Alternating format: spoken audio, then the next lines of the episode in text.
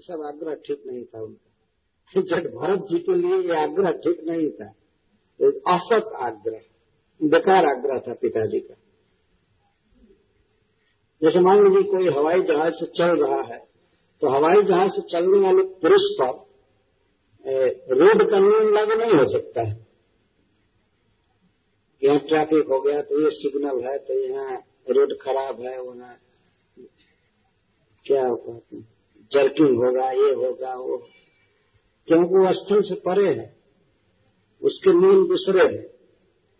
तो हवाई जहाज़ पर बैठा हुआ व्यक्ति, रोड पर, जो कार पर चल रहा है, बस पर चल रहा है, ये नियम इस लागू नहीं हो सकता।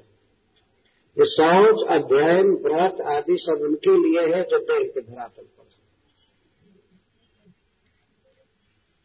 ऐसे जो देह से मुक्त हो गया है, उसको भी साफ़ सुथरा रहना चाहिए। समाज में व्यवहार करना चाहिए, लेकिन यदि वह न करे तो कोई आवश्यक नहीं।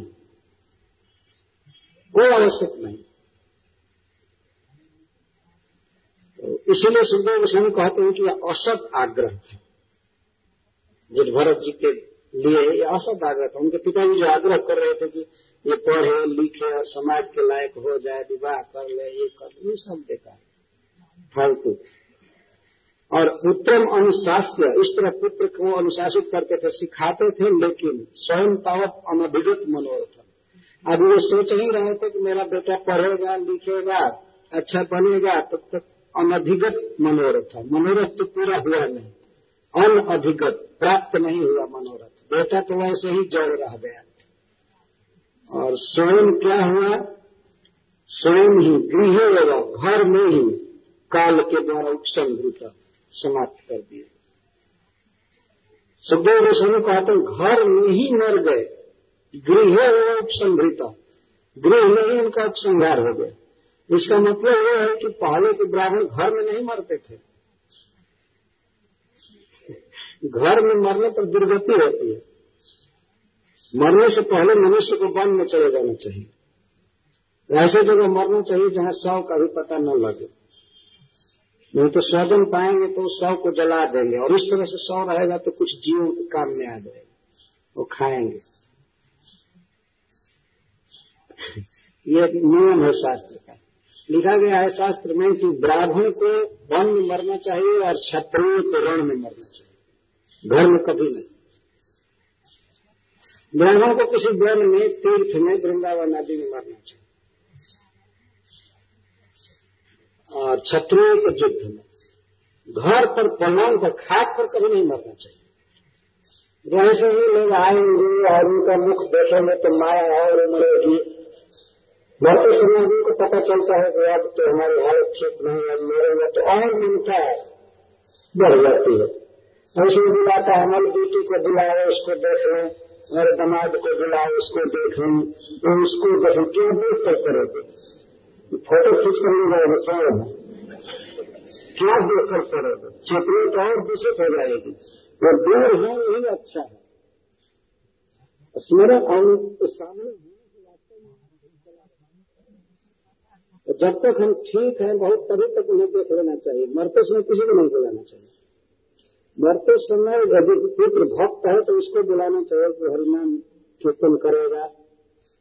कुछ कान में आवाज़ आएगी, कथा कहेगा। इस बात पर हमें याद आ गई कि हमारे पिताजी की मृत्यु का समय निकट था तो उसके तीन दिन पहले वे हमको कहे कि भागवत पढ़ो। तो मैं भीष्म पितामह के महाप्रयाण की कथा पढ़ रहा था और उसको भोजपुरी में उनको समझा रहा था। तो उसको सुन करके हमारे पिताजी कहे कि, हे भगवान, हमारी यह गति करी है हे भगवान, हमारी यह गति करी तो हे भगवान हमारी भी ऐसी गति करना जैसे भीष्म पितामह को हे भगवान हमारी भी ऐसी गति करना तो वास्तव में मरने से पहले यह स्थिति चाहिए। कि लोग बुलाते हैं अपने स्वजनों पर, बोला नहीं जाता है, लेकिन फिर भी बोलना चाहते हैं। बोलने शक्ति नहीं रहती। और कुछ लोग तो बुलवाते हैं, कहिए कुछ इच्छा आपकी हो तो अब क्या कहेंगे? और अब इच्छा पूरी करने चले हैं। लास्ट में। कुछ कहे और खास करके लोग पूछते हैं कहीं धन रख दिए होंगे, बता देंगे, नहीं तो बेकार हो जाए पूछने में मूल सिद्धांत ये होता है। पहले के लोग धान सोना चांदी गाड़ कर रखते थे। अब तो पता चल जाता है कि कहाँ रखे कैसे पासबुक से। लेकिन पहले पता नहीं चलता था, इसलिए मरने से पहले लोग बहुत फ़िक्र करके पूछ लेते थे। वो बताते थे वाच्य मानो की न बोलते भगवत भगवान कपिल देव कहते हैं कि वाच्य मानो, बुलाने पर भी बोल नहीं पाता है। बेचारा बोलना चाहता है। हाथ से इशारा करता है दशा हो जाती है। घर में कभी नहीं मरना चाहिए। मरने के समय सुखदेव गोस्वामी भागवत चालू करते समय कहते हैं कि जब मृत्यु होने का समय आ रहे पता लग जाए तो धीर पुरुष को घर छोड़ देना चाहिए। और तीर्थ में चले जाना चाहिए, वृंदावन आदि। तो वहीं मरेंगे। तो यहाँ ये जो कहा जा रहा है कि स्वयं गृह एवं संभृता घर में ही मर गए। गृह एवं, इस बात को सूचित कर रहा है, घर में मरना नहीं चाहिए था उस ब्राह्मण को, लेकिन पुत्र की ममता में घर में ऐसे यह निश्चित है कि उस, ऐसे पुत्र की ममता में मरे थे कि उनको वैकुंठ तो निश्चित मिलेगा लेकिन लोक दृष्टि से सुखदेव को रहे हैं कि इस तरह नहीं मरना चाहिए। बेटा में इतना आसक्त होकर घर में मर गया है। पढ़ नहीं रहा है, पढ़ाते पढ़ाते। अरे अपना भजन करो, क्या पढ़ा रहे तो उनको तो अपना भजन करते नहीं थे, रात दिन पुत्र में मन लगा था, घर में मर पुत्र में इतनी ममता थी कि घर में मर गए। अनभिगत मनोरथ। मनोरथ पूरा हुआ नहीं। और काल तो सदा सावधान है। काले न अप्रमत्त न काल प्रमत्त नहीं है। हम प्रमत्त रहते हैं। हम असावधान रहते हैं। लेकिन काल सावधान है। काल सावधान। कभी कभी कुछ लोग कहते हैं कि पता नहीं, हमारी मृत्यु कहाँ रुक गई है, आती नहीं है। खास करके गाँवों में बूढ़ी बूढ़ी माता जी लोग, हम लोगों से कभी कभी कहती है। पता है ना हमारे मऊत कहाँ कोई आवत नहीं थे ऐसे कहते वो हमारी मृत्यु पता नहीं, भूल गई हमको मारना की जमराज भी हमको निकाल दिए रजिस्टर से, पता नहीं। तो नहीं नहीं, वो रजिस्टर है पूरा। तो मरना चाहती हो क्या? हाँ एकदम हाँ बच्चा, मरे के एकदम बा हाँ तो एकदम मरना चाहती हूँ। तो चलो, बिजली का करंट है, पकड़ मरना चाहती नहीं मर, स्वाभाविक मृत्यु मरना होगा तो स्वाभाविक मृत्यु से मरूँगी कि बिजली का करंट छू करके मरूँगी? हम लोग कहते हैं, वो निश्चित अप्रमत्त है, वो टाइम आ रहा है। निश्चित है किस मिनट पर, किस सेकेंड पर तुम्हें मरना पड़ेगा। हम लोग तो वो कहते हैं कि पता नहीं जमराज हमारा कागज़ हेरवा दिए हैं मरने का। कागज़ हेरा गया हेरा गया भूल गया। हमारा कागज़ भूल गया है। कागज़ नहीं भूल गया है। काल सदा सावधान। है यहाँ लिखा है, कालेनु अप्रमत्त काल कभी लापरवाही नहीं करता है। एक क्षण भी देर नहीं होगी। ठीक टाइम पर मृत्यु आ जाए। तो अप्रमत्त काल के द्वारा घर में ही उपसंग था और प्रमत्त थे। काल अप्रमत्त था, और वे प्रमत्त थे। अप्रमत्त न प्रमत्त। उपसंग्रता अप्रमत्त प्रमत्त प्रमत्त का अर्थ होता है मत का अर्थ होता है मतवाला। प्रमत्त का अर्थ होता है प्रकृष्ट मत। जो कोई मद पी लेता है मद पी लेता है तो उसको मत कहते हैं। वो, उसको विवेक नहीं रह जाता। है लेकिन शराब से भी ज़्यादा मतवाल शराब पीने से भी ज़्यादा हम लोग माया का मदरा पी करके मतवाल, इसलिए प्रमत्त कहा जाता है। घर के काम धंधा में भूले हुए हैं मृत्यु की भी शुद्धि नहीं अपना दिन भी नहीं गिनते हैं कि हम कितना दिन के हो गए, कितना वर्ष के हो गए, हम मर जाएँगे, ये हो गया, शरीर कमज़ोर होने लगा, ये होने लगा। तो ऐसा जो न समझता है, उसको प्रमत्त कहते हैं। शराब पीने वाले को मत कहेंगे, और ऐसे घर गृहस्थी में बेहोश रहने वाले को प्रमत्त कहते प्रकृष्ट मत। इससे भी ज़्यादा मत वाला असावधान तो घर में ही मर इसे सीखने की बात घर में नहीं मरना चाहिए। अर्थात स्वजनों के बीच में नहीं मरना चाहिए, ये कहने का आशय और स्वजन तो शरीर के संबंध। तब हुआ क्या, जब पिताजी की मृत्यु हो गई तब उनकी माँ उनके साथ सती हो गई।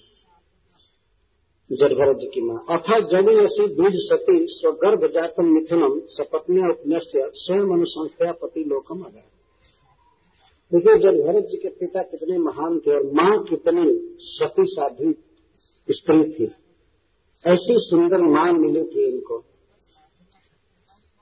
तो जब इनके पिता की मृत्यु हो गई तो इनकी दो माताएँ थी। एक सौतेली माँ थी जिसके नौ पुत्र थे और एक छोटी माँ के ये थे। तो इनकी माँ अपने इस पुत्र को अपनी बहन के जी में सौंप दी। वे एक ही सती हुई। क्योंकि पुत्र थे, इसलिए दोनों को सती होना स्वीकार नहीं किया गया। शास्त्र का नियम है कि यदि पुत्र छोटे छोटे हों तो सती नहीं होना चाहिए। जैसे माद्री सती हो गई और कुंती महारानी रह गई बच्चों का पालन करने के लिए। ये दोनों तैयार थी। माद्री कह रही थी कि मेरे अपराध से मेरे पति की मृत्यु हुई है, पांडु महाराज की इसलिए मैं सती बनूँगी। और कुंती कह रही थी कि मैं बड़ी रानी हूँ, मेरा अधिकार है सती होने का, मैं सती होऊँगी। तो माद्री ने प्रार्थना किया कि बहन, तुम जीवित रहो, तुम बच्चों का पालन ठीक से कर सकती हो। मुझमें एक कमी है कि मैं यदि जीवित रहूँगी तो अपने पुत्रों में और तुम्हारे पुत्रों में मैं भेद करूँगी, क्योंकि मेरी चेतना बहुत लो है, बहुत नीचे लेकिन तुम इतना उदार हो कि तुम अपने पुत्रों में मतलब युधिष्ठिर अर्जुन भीम में और मेरे पुत्रों में नकुल सहदेव में कोई अंतर नहीं करोगी, मैं जानती तुम सबके प्रति सम हो इसलिए तुम जीवित रहो। तो कुंती इस प्रकार की महान महिला थी वास्तव उसकी दृष्टि में कभी भेद नहीं था कि युधिष्ठिर मेरा बेटा है और नकुल सहदेव दूसरी स्त्री थी। इसीलिए तो भगवान उसको अपनी बुआ कहते तो भगवान की बुआ थी इतनी महान, जिसने विपत्ति का वर मांगा, भगवान से प्रेम मांगा। तो एक सती हुई थी। इसी तरह से जब भरत जी के पिताजी की पत्नियाँ दो थी तो इनमें इनकी माँ सती हुई। जिसमें सती हो रही थी तो स्वगर्भ जाकर मिथुनम अपने पुत्र को और पुत्री को मिथुनन को जोरा को, सपत्ना उपन्यास्य रखी। बहुत बढ़िया से बता करके कि बहन इनकी रक्षा करना है। तुम्हारा तुम्हारा बेटा है, ये तुम्हारी बेटी है, इसकी रक्षा करना मैं पति के साथ सती हो रही हूँ। ऐसा कह करके और स्वयं अनुसंस्था अनुसंस्था कहते हैं सहमरण चिता में एक साथ जल करके पति लोकम अगाए पति लोक को गई। पति जहाँ गए, वहाँ गए। यह स्त्री का सौभाग्य होता है, स्त्री बिना साधन के भी यदि पतिव्रता है तो वहीं जाएगी जहाँ पति गए। इसके द्वारा यह भी सिद्ध होता है कि यदि पति भक्त है और पत्नी उसकी सेवा कर रही है तो वह अभी पति के यहाँ जाएगी। यदि पति भगवान के धाम में जाएँगे तो वो भी जाएगी। ये नियम है। तो इस तरह प्रत्येक पति को सावधान रहना चाहिए कि उसके जीवन के साथ उसकी पत्नी का जीवन भी जुड़ा हुआ है। वो अपने को अधोगति में न ले जाए, नहीं तो पत्नी को भी ले जाएगा। तो इसलिए पति को सावधान रहना चाहिए। इस श्लोक में द्विज सती शब्द का प्रयोग किया गया द्विज सती, ब्राह्मण की सती पत्नी, पतिव्रता पत्नी। इस तरह की माँ मिलना बहुत दुर्लभ है संसार में। यह शब्द तो केवल इस देश में लागू हो सकता है। सती शब्द। सती शब्द आज रेयर हो गया, और हम लोग भारतवर्ष में भी कुछ लोग विश्वास ही नहीं करेंगे कि स्त्रियाँ सती होती थी। ये बहुत दुर्लभ है इस तरह का माँ मिला। जिसके गर्भ में राजस्वी भरत को रहने का सौभाग्य मिला था तो माँ इतने महान थे। जन्म का बहुत बड़ा महत्व है। यदि माता पिता महान हैं तो यह जन्म बहुत दुर्लभ है। खास करके वैष्णव, ब्राह्मण। तो अब जब भरत जी मातृ पुत्रहीन हो गए। माँ भी चली गई और पिताजी भी चले गए। वैसे उनके रहने से भी उनके लिए तो कोई अंतर था नहीं तो देह से बिल्कुल परे थे। लेकिन प्रकट रूप से अब ये पिता के स्नेह को खो बैठे। जब पिताजी चले गए पितरन तरते भ्रात्र एवं अतत प्रभाव विदह। जब पिताजी मर गए, तब इनके भाई क्या व्यवहार किए इनके साथ? यह बता रहे हैं।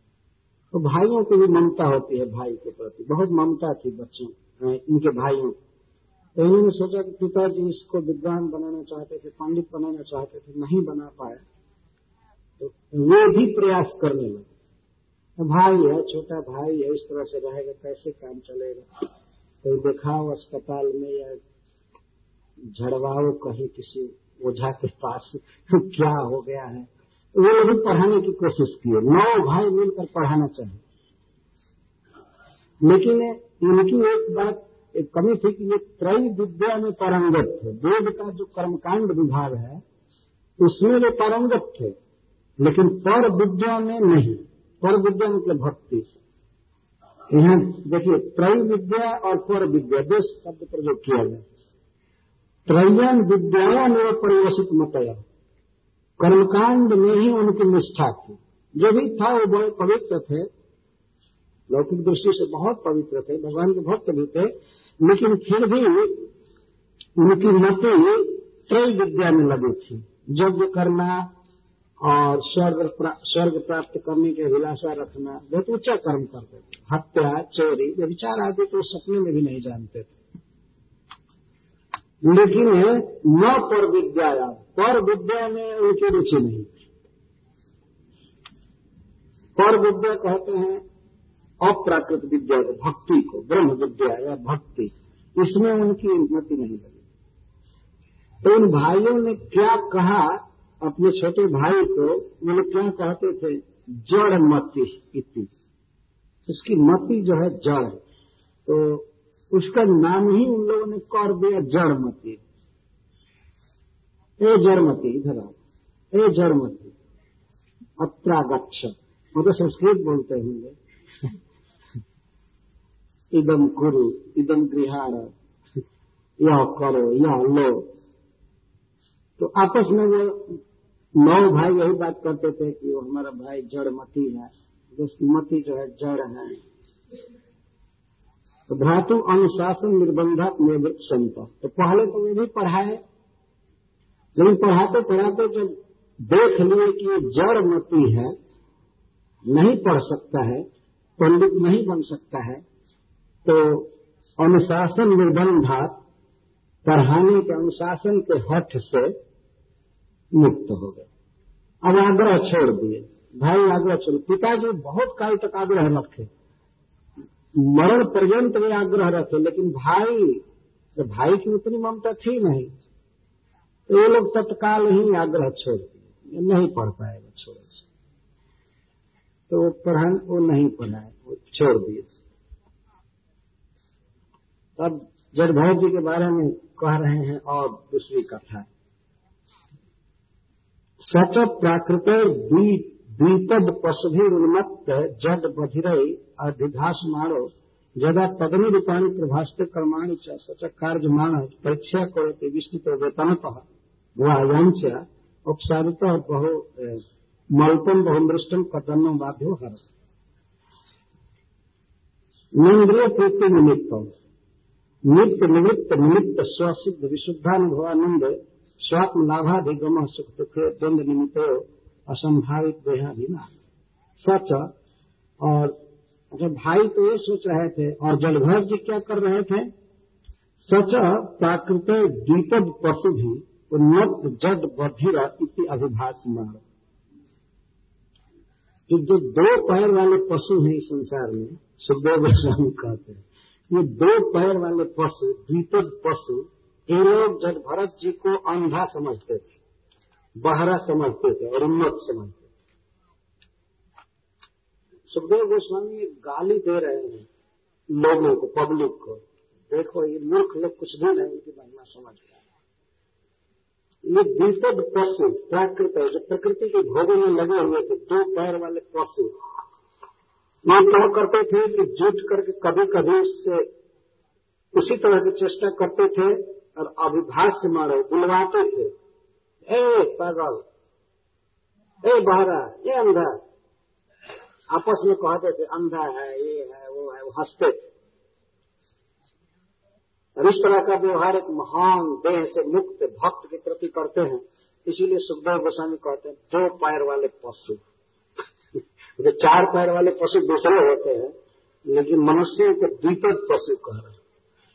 जो इस तरह भक्तों की जड़ चर्चा को न समझ पाए, वो दो पैर वाले पशु भक्तों की रहनी को वैष्णव और क्रिया मुद्रा दिग्गी है न बुझा। समझदार, विज्ञ व्यक्ति भी वैष्णवों की क्रिया मुद्रा को समझ नहीं पाता है। फिर जब भरत जी जैसे गुणातीत पुरुष के प्रभाव को क्या समझे? तो अभिभाष से मारो ये लोग बुलवाते थे, बाहरा कह करके फिर भी कुछ बात करते थे। खुद ज़ोर से जड़मती तो वो जैसा बुलवाते थे तो वो भी ऐसा करते थे। तदा तदनु रूपाणी प्रभाष वो जैसे बोलते थे तो वो भी उसी तरह का नाटक करते थे। जिससे वो डिस्टर्ब न करे बात। चौक कार्यमाण और ले जाते थे पकड़ कर काम करने के लिए। काम करने के लिए ले जाते थे। चलो, बहुत मोटा तगड़ा है, काम करेगा। तो जो भी ले जाता था, चले जाते थे। परोक्षया काम करते थे, लेकिन अपनी इच्छा से नहीं। क्योंकि उनको शरीर का अनुसंधान नहीं रहता था। क्या काम करना है, नहीं करना है, खाना है, नहीं खाना है, कुछ नहीं जानते। शरीर का कभी स्मरण आता नहीं। तो परीक्षा करे, दूसरे की इच्छा से काम करते थे निश्चित उत्तम कहवा चाहे बेगार में चाहे वेतन से। कोई ले जाता था अपने यहाँ काम करने के लिए तो निश्चिता कहते हैं बेगार बेगार का से बिना वेतन के जो काम कराया जाता है, उसको बेगार काम करा करके दिन भर में कुछ न देना। जैसे जड़ मते था, बैठ के बैल की तरह क्या करेगा? कुछ काम करा और ले चलो, ऐसे काम करे। गाँव के लोग पकड़ कर ले जाते। और चले जाते थे। तो बिना वेतन के भी काम करते थे और कभी कभी वेतन नहीं था। कभी वेतन भी मिल जाता था। वेतन का अर्थ है भोजन। वेतन का अर्थ कोई और दो चार रुपया पैकेट में नहीं पैकेट के पास था भी नहीं, नौ रुपया का मतलब जानते थे कांचन जो जीवन मुक्त पुरुष होता है, उसके लिए मिट्टी का ढेला या पत्थर और सोना, एक समय तो भोजन ही उनका वेतन था, बस। और भी जानते थे कि बस भोजन धर्म का वेतन। वेतन तो वेतनता यांच्या उपसादितम अल्पम बहुनिष्ठम कदम माध्य भारत। कभी कभी उनके वेतन में भोजन मिल जाता था और कभी कभी मांगते थे। किसी के यहाँ खड़े हो जाते थे तो समझता था भोजन चाहिए इसको। दे दो दे दो, बेचारा पागल वो दे देते थे तो अल्पम चाहे अल्प मिले और चाहे बहु कभी कभी बहुत थोड़ा मिलता था, मधुकरी जैसा थोड़ा। ये ध्यान रखना चाहिए कि उस समय के जितने लोग थे, सबके घर में प्रसाद बनता था। आजकल जैसा अंडा, लहसुन, प्याज नहीं बनता था, इसलिए किसी भी घर में नहीं खा सकते थे। आज का आदमी तो सोच ही नहीं सकता है कि पहले ऐसा समय रहा होगा कि सबके घर में प्रसाद बनता होगा। है ना? मानसिकता छाती जा रही है। जैसे कुछ वर्षों में शायद हमारे देश के भी लड़के ये नहीं जानेंगे कि बैठ कर पेशाब किया जाता था पहले। ये बैठ कर भी पेशाब करना चाहिए। जैसे विदेश में इसको कोई नहीं जानता है कि बैठ कर भी पेशाब किया जाता है। तो कोई व्यवस्था नहीं है। बाथरूम देखिए, कहीं भी बैठ कर पेशाब करने की कोई व्यवस्था नहीं। तो कुछ काल के बाद लोगों से कहा जाएगा कि बैठ कर पेशाब करना चाहिए तो वो कहेंगे, बिल्कुल अटपटान बात है ऐसा कभी हुआ नहीं। कभी हुआ नहीं है तो बेकार बात तो इसी तरह से इतना कंडम भोजन लोग कर रहे हैं, कुछ पदार्थ खा रहे हैं, अंडा जहाँ तहां, मांस मदिरा वे कल्पना भी नहीं कर सकते हैं एक दिन सब लोग प्रसाद खाते होंगे विष्णु का।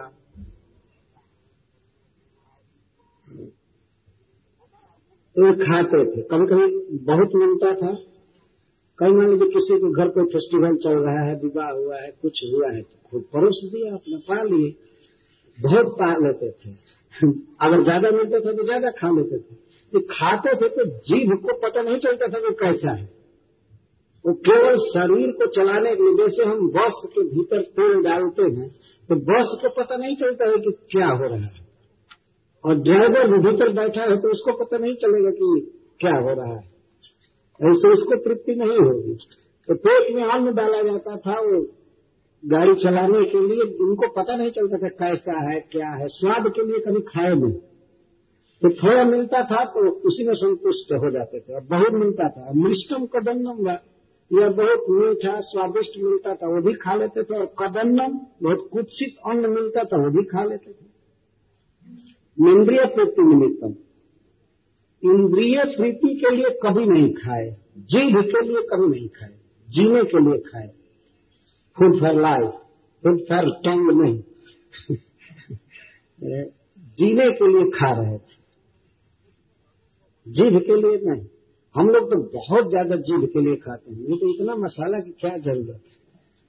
विविध प्रकार के मसाला डाल डाल करके, वो तो आँख खराब हो जाती है। खाते हैं। जीभ के लिए कभी नहीं खाए नित्य निवृत्त, निमित्त स्वसिद्ध, विशुद्धानुभवानंद स्वात्म लाभाधिगम सुख दुख दोनों निमित्त असंभावित देहाभिमान क्यों किस कारण से इंद्रिय तृप्ति के लिए नहीं खाते तो कहते नित्य निवृत्त निमित्त स्वसिद्ध विशुद्धानुभवानंद स्वात्म लाभाधिगम। नित्य निवृत्त, निमित्त स्वसिद्ध नित्यम सदा निवृत्त निमित्तम जस्मा। स उत्पादक शून्य सिद्ध व्यंजक शून्य विशुद्ध, केवलो यो अनुभव। स एवं आनंद रूप स्वात्मा लाभ एवं भूत अहम ज्ञान, तस्याधिगम प्राप्ति जैसे तो जो जीव का अपना आनंद है, उसको स्वात्म, स्वात्मानंद कहते हैं। वास्तव में जो सुख है, वो भीतर से मिल रहा है जीव को, आत्मा से आता है। और वह आत्मा का जो आनंद है, वो निमित्त से निवृत्त है।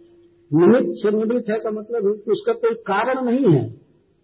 किसी कारण से आत्मा में आनंद नहीं आएगा। आत्मा नित्य ही आनंदमय है। यह अर्थ है। इस संसार में हमको जिहवा को आनंद मिलता है, तब जब हम कुछ खाते हैं। लेकिन आत्मा का जो आनंद है, वह नित्य है। उसमें कोई निमित्त नहीं है, कारण नहीं है। इसीलिए वो नित्य, निवृत्त निमित्त है। तो ऐसे आत्मा के अनुभव से, भगवान के चिंतन आदि से जो आनंद मिल रहा था। उस आनंद में भी वो रहते थे। इतना उत्कृष्ट आनंद मिल रहा था कि बाहर का आनंद लेने के लिए इनका मन कभी गया नहीं। तो उसी को कहते हैं कि विशुद्धानुभवानंद स्वात्म लाभाधिगम जो विशुद्ध आत्मा का आनंद है, उस आनंद को प्राप्त करके मग्न थे। मतलब भगवान से मिलने वाला आनंद इनको मिल रहा था तो इसलिए संसार की इच्छा नहीं हुई। और दूसरी बात ये है कि द्वंद निमित्त सुख दुख और संभावित है स्वादिष्ट या अस्वादिष्ट, मान सम्मान या सुख दुख जिस देहाभिमान से होता है वो देहाभिमान इनको था ही नहीं। देह को कभी मैं मानते नहीं थे। देह में मैं बुद्धि थी ही नहीं। इसलिए ठंडा, गर्मी, मान, अपमान या स्वादु असाधु का इनको पता नहीं चलता था। तो संसार, देह से परे थे और भगवान में पूरा मन लगा हुआ था। उधर का आनंद मिल रहा था और इधर का कोई अनुसंधान नहीं था। इस कारण से ये पूर्णतः संतुष्ट शीतोष्ण बात वर्षेशु दृश्य एवं अनावृतांग। चाहे गर्मी का मौसम हो या शीत शीतोष्ण शीत उष्ण बात वर्षे से चार चीज़ है। भयंकर जाड़े में या भयंकर गर्मी के दिन में या आंधी हो या वर्षा हो वृषा युवा सांड की तरह, बैल की तरह अनावृत अंग, बिल्कुल नग्न रहते। कभी कुर्ता नहीं पहने, कभी चादर नहीं ओढ़े, और घर में कभी नहीं रहे। बाहर, अनावृत अंग, पीना। पीना मतलब मोटा, बहुत तंदुरुस्त थे। मोटा, गठीला अंग, संघनन अंग। संघनन अंग का थे कि इनके अंग बहुत कड़े थे, लूज नहीं थे। शरीर बहुत गठीला था, मोटे थे स्थंडिल संवेशन अनुमर्दन नाम अर्जुन रजसा। और स्थंडिल का अर्थ ज़मीन पर ही बैठते थे, संवेशन करते थे, सोते थे। ज़मीन पर ही रहते थे और कभी अनुमर्दन, कभी शरीर में उबटन नहीं लगाया तेल नहीं लगाया साबुन नहीं लगाया अमज्जन स्नान भी नहीं किए। इसलिए उनके शरीर पर रज चिपका था।